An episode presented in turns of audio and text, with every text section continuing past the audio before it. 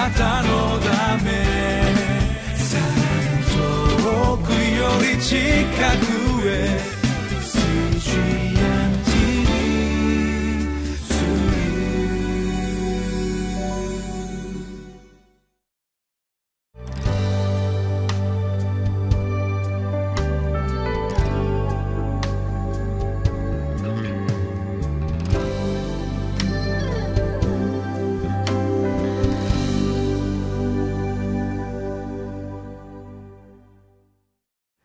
皆さんこんにちは。クライストコミュニティ牧師の大橋健一です。日本の文化の中には誇るということがあまり良いイメージで捉えられていないなと思います。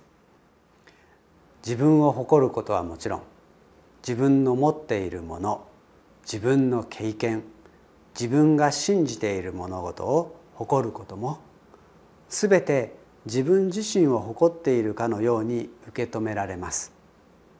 その悪いイメージのゆえにたとえ誇る物事が自分に直接つながっていなくても誇るという行為自体が敬遠されているのではないでしょうか。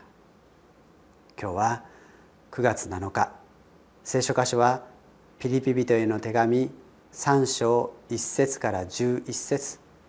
タイトルは「十字架で変えられた人は十字架だけを誇ります」十字架を誇るということも日本人には難しいことの一つだと考えさせられます。パウロはどのように表していたのでしょうか。御言葉より学んでまいりましょう。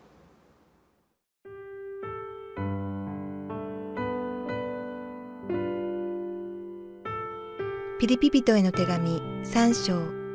1節から11節。最後に私の兄弟たち主にあって喜びなさい。前と同じことを書きますがこれは私には煩わしいことではなくあなた方の安全のためにもなることです。どうか犬に気をつけてください。悪い働き人に気をつけてください。肉体だけの割礼のものに気をつけてください。神の御霊によって礼拝をし、キリストイエスを誇り、人間的なものを頼みにしない私たちの方こそ、割礼のものなのです。ただし、私は人間的なものにおいても頼むところがあります。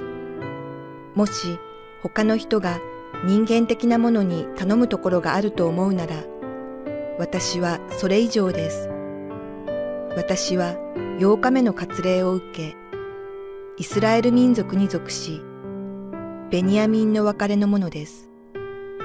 喫水のヘブル人で、立法についてはパリサイ人、その熱心は教会を迫害したほどで、立法による義についてならば、非難されるところのないものです。しかし私にとって徳であったこのようなものを皆私はキリストのゆえに損と思うようになりました。それどころか私の主であるキリストイエスを知っていることの素晴らしさのゆえに一切のことを損と思っています。私はキリストのためにすべてのものを捨ててそれらを散りあくたと思っています。それは私にはキリストを得、またキリストの中にあるものと認められ、立法による自分の義ではなくて、キリストを信じる信仰による義、すなわち信仰に基づいて神から与えられる義を持つことができるという望みがあるからです。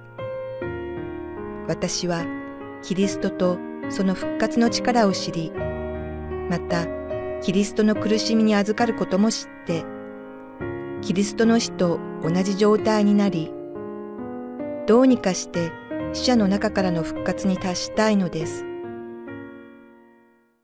私は牧師の息子として生まれてきました。父は日本では多少有名な牧師となり、私はどこへ行っても大橋先生の息子さんですか?」とよく聞かれました時には「よく似ていますね」とも言われました進学校に入るとどの先生も私の父のことを知っているので「お父さんは元気ですか?」とよく聞かれましたある進学生からは親の七光で進学校に入ってきたんではないかと言われたりまた別の進学生からはサラブレッドだと言われたりもしました。もちろん当の私はそんなこと何も思っておらずむしろ牧師の息子であることに幼い頃から不自由さを感じていたものです。その立場はそんな立場だ。そう思っていました。なぜでしょうか。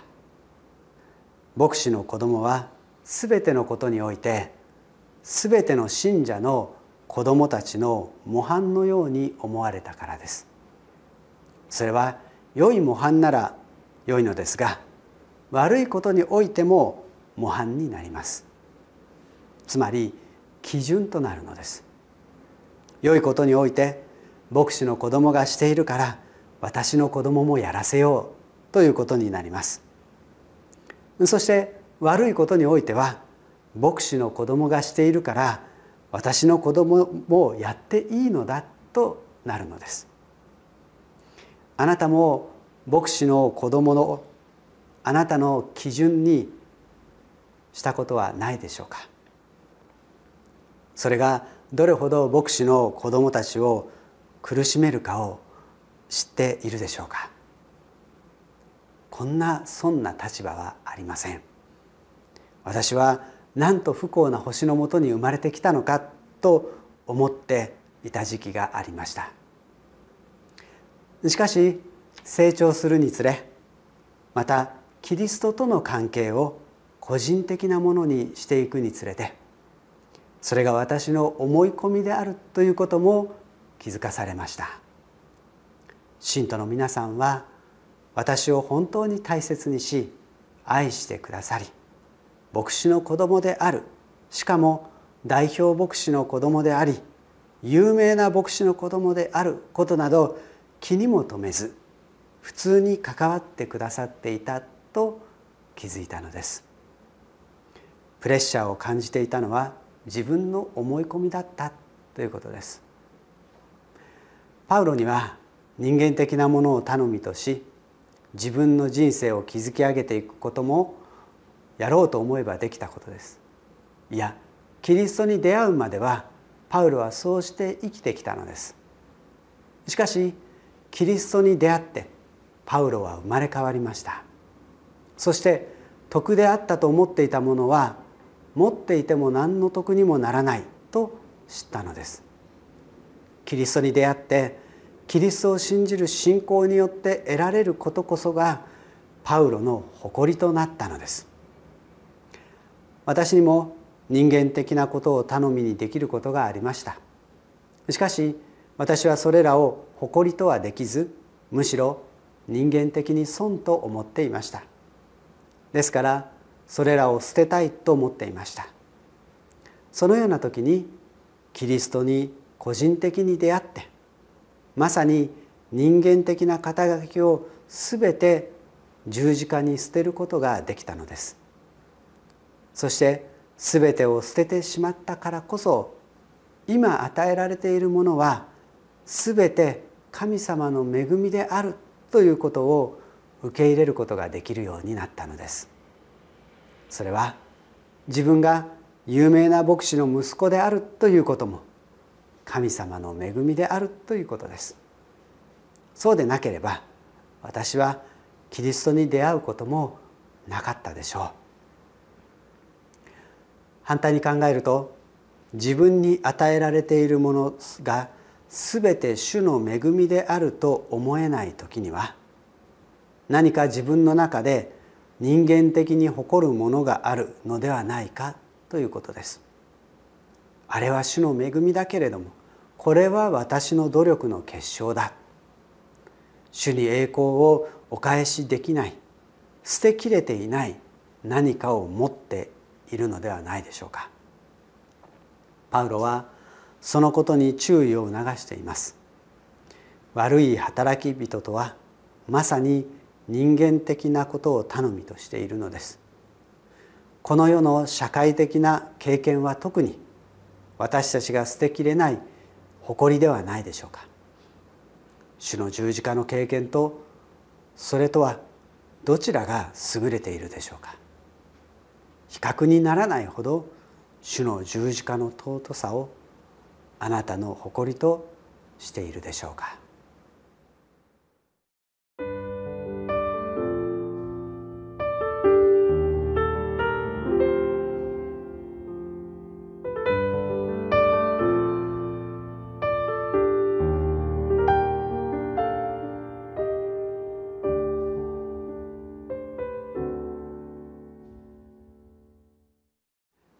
かし私には私たちの主イエス・キリストの十字架以外に誇りとするものが決してあってはなりません。